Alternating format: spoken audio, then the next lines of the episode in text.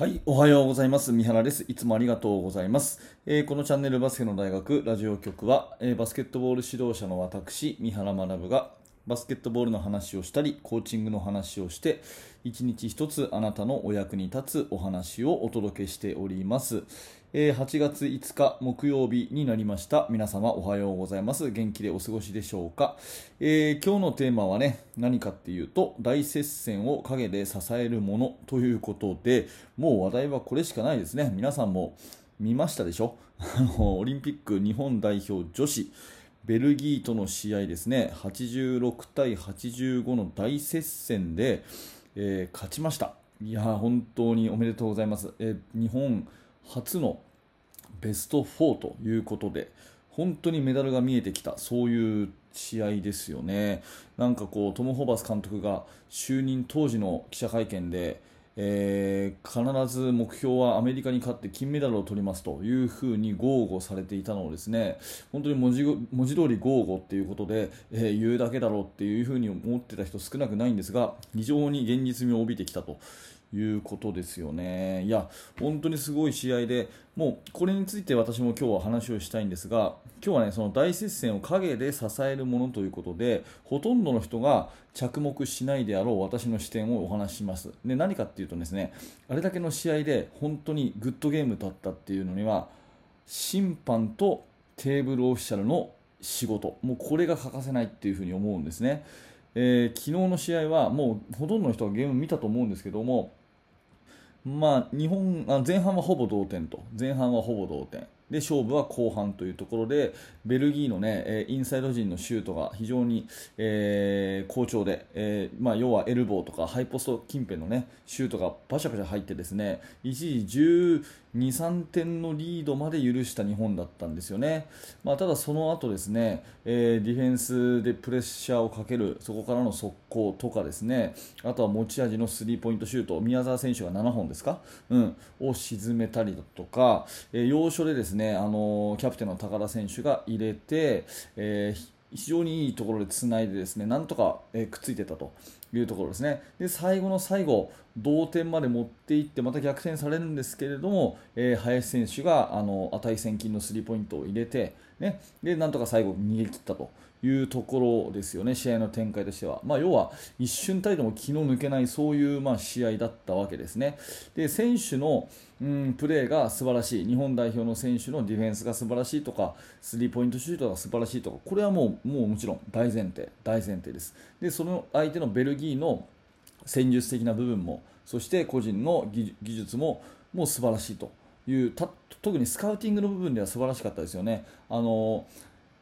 やっぱ国際親善試合でも、えー直前にやってますし、えー直近の世界選手権とかでも戦っているというところで確か日本の方が勝ってるんですよね、2勝ここ最近の3試合は2勝1敗とかで日本勝ってるって中でもうここ一番、あの試合でですねあれだけこう十数点突き放すだけの成果っていうのはこれはもう、えースカウティングによるところが大きいのかなと思っていて、えーまあ、最終的にスリーポイント入れましたけどやっぱりシューターの宮澤さんとか林さんはもう簡単に打たせてもらえなかった。ですよね、まあ、そういうところは本当に研究していて戦術的行動もすごいし、ね、個人の、え1対1のスキルというのも本当にまあ世界最高峰でもうプレーヤーが素晴らしいのはもちろん。プレーヤーが素晴らしいのはもちろんなんですが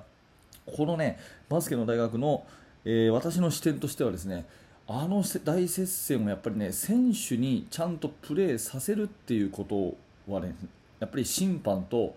えー TO がものすごくいい仕事をしたっていうところがあると思うんですね。うん、昨日の試合をこう見てて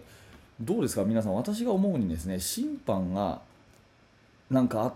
なんかあってえー、それどうなの？っていうシーンとかあと TO が何かこうあって試合の流れが変わっちゃったシーンって一個もなかったように思うんですね。でこれはもう当たり前といえば当たり前って片付けるのはもちろんなんですけれども、ね、あの国際審判がね世界最高峰の審判が3人でやっててで TO も、まあ、どういう仕組みか私は詳しくないですけれども当然ねあそこに割り当てられてる人っていうのは世界最高峰の TO チームなことは間違いない、まあ、それはもうもちろんなんだけれどもやっぱああいう試合をですねこの審判が目立たない。で TO が目立たない。で選手が決着したっていう風にね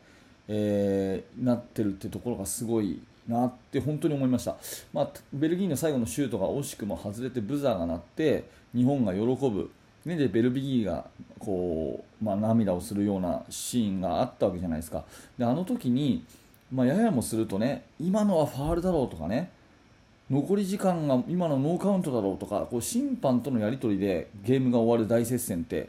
よくあるじゃないですか、うん、今のはええー、っていう風な感じでこう勝利に喜ぶとか負けを悔しがるとかっていうんじゃなくて審判に TO に今のどうなのみたいな感じで終わるで接戦ってありますよね、分かりますかね。ああると思うんですよ、でも昨日は全くそれじゃなくて本当に選手が決着をつけて、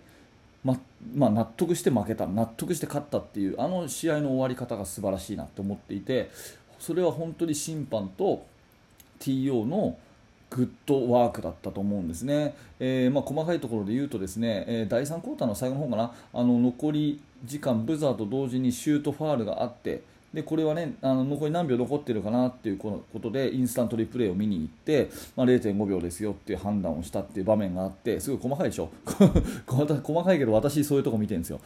であそこですぐ0.5秒っていうふうにですね、えー、まあ、パッとこう、えー割り出せるやっぱり TO チームの素晴らしさ。で審判の決断力。あとファールとそのファールじゃないという基準だとかも素晴らしいですよね。あの本当にこう大接戦のここっていう場面でですね、えー、まあ、2度笛を吹かないでアンスポーツマンライクファールをピッと一発で吹く正確さとかね、うん、あのベルギーの選手が抜かれた時に誰だったか。三好さん三好選手にですかね、えー、確かにボールに行かない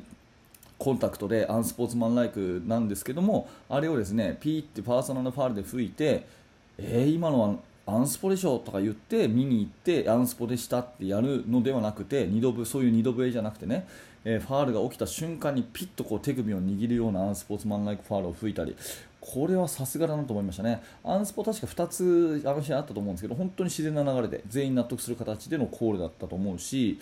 うん。まあ、とにかくですね、えー、審判と TO の試合仕事が素晴らしくて国際ゲームだから当たり前というのは簡単なんですけど私はやっぱそこはね、あのー、感激しましたね。だからこそ選手が全力を出せた、うん、コーチがえー、試合に集中できたっていうそういう試合じゃないかなと思うんですね。で、えーと、ここからのま学びとしてはですねやっぱり私たちはあのオリンピックチームのスタッフではなくてね、えー、まあ、私は高校生を教えてますし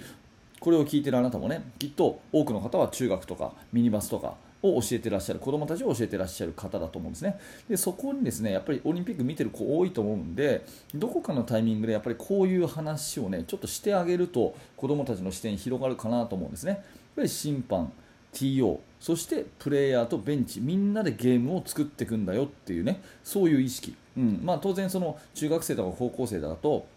終わった後試合が終わった後ね、えー、テーブルオフィシャルとかモップ入ったりするじゃないですか。でもそこもやっぱグッドワークをしていくっていうところがゲームなんだよっていうところを言ったりとか、まあ、審判に対するね、えー、マナー感謝の気持ちとかね、うん、あと練習試合で自分たちが審判をやってみた時にやっぱりそういうことを感じさせるとか何らかやっぱりねそのプレー以外のところで、えー、コートの外に目を向けるっていうかですねそういう視点は、まあ、子どもたちの成長にもつながるかなと思うので、まあ、私もね今これを喋ってますけれども、えー、まあ、今度ね自分の子どもたちにはそんな話も、えー、していきたいかなというふうに思っております。やっぱり素晴らしい試合だったんでそれはねプレーヤーだけの努力、まあね、あの当然あの SNS とかでは、えー、やっぱり、ね、日本の選手素晴らしかった、ね、本当に強くなった。そういう声があってそれはしかるべきなんだけどもその裏側であの TO とですね審判の、えー、素晴らしい仕事があってて成り立っているというところはですね、まあ、指導者としてはやっぱり、えー、ぜひ着目したいところかなというふうに私は個人的に思ったので今日はそんなお話をさせてもらいましたね、えー、これを聞いているあなたが共感していただけるとすごく嬉しいと思うしこういうちょっとねこう大きなくくりでバスケットを見るっていうかね、えー、プレーだけじゃなくて広いくくりでですねいろんな人の支えがあってこそというところをこう子どもたちに折に触れてあの言ってあげるとですね子どもたちの人間性も高まるかなというそんなところも、えー、お伝えをさせていただきます、えー、今日のお話は大接戦を陰で支えるものということで審判、テーブルオフィシャルね、えー、大会の運営その辺のところに、え私は着目しましたよというお話です。はい、ありがとうございました、えーこのチャンネルではいつもこのような感じで、えー毎朝バスケットボールに関するお話をお届けしております、えーいつもね10分に一応収めるっていう自分ルールがあるんですけど今日は暑くなって10分超えちゃいました。すいません、え大体10分ぐらいで放送してますので、え移動しながらとかですね、え何かをしながら、え気軽にバスケットボールのお話を楽しんでいただければと思います、え楽しかった面白かった興味が持てたという方がいらっしゃったらチャンネル登録のボタン並びにポッドキャストのフォローをよろしくお願いいたします。また明日の放送でお会いしましょう。えーそして現在ですね無料のメルマガ講座をやっております。バスケットボールの指導者の方は、えー超絶おすすめの内容となっておりますのでぜひ、えー説明欄のリンクから覗いてみてください。バスケの大学無料メルマガ講座です。はい本日も最後までありがとうございました。三原学でした。それではまた。